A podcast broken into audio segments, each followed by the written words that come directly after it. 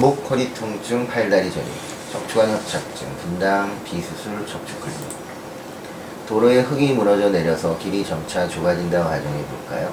척추관 협착증은 신경이 지나가는 통로인 척추관 신경공 등이 좁아지면서 척수나 신경근이 눌리는 척추 질환입니다.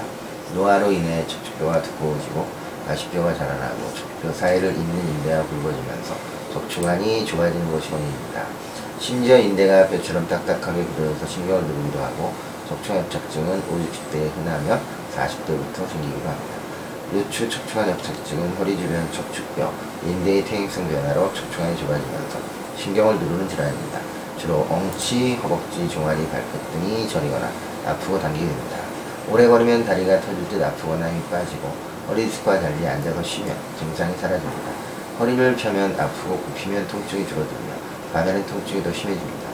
경추 척추관 협착증은 노화로 인해 목 주변의 척추뼈와 인대가 두꺼워져서 신경이 눌리는 척추 질환입니다.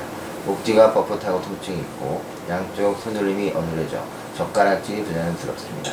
두통이 생길 수도 있고 걸음걸이가 이상해지면서 붕 떠서 걷는 느낌이 들기도 하며 고개를 숙이거나 젖힐 때 목이나 등 뒤쪽으로 전기가 오는 느낌이 납니다. 척추 신경공 협착증은 경추 부위 가지신경이 지나가는 통로에 신경공이 퇴행성 변화 탓에 좁아지면서 신경이 눌리는 경우입니다. 하의 특정 부위가 아플 때도 많고 때로는 어깨부터 팔, 손까지 저리가 당기기도 합니다. 하의 근력이 떨어지면서 마비되는 느낌이 들 수도 있고 고개를 돌리거나 뒤로 젖히면 증상이 심해집니다.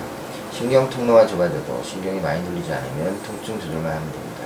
그러나 신경이 많이 눌리고 통증이 심하면 적극적인 치료가 필요한데 주사 바늘처럼 얇은 관을 척추관 안에 넣어서 풍선을 부풀려 좁아진 부위를 넓혀주고 척추관 풍선 확장술이나 통증을 유발하는 감각 신경관을 치료하는 방법 등을 고려볼 수 있습니다. 감사합니다.